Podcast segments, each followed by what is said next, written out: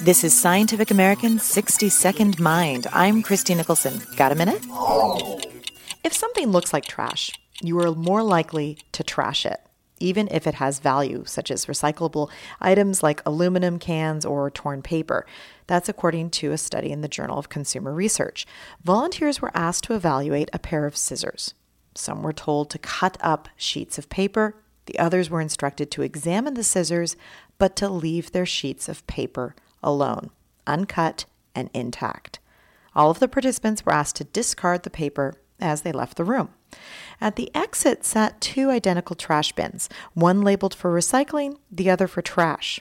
And the people who shredded the paper were less likely to toss it in the recycling bin than those who were left holding the pristine sheets.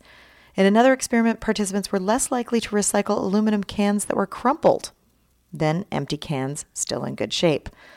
More than 2 billion tons of trash gets tossed away every year around the globe.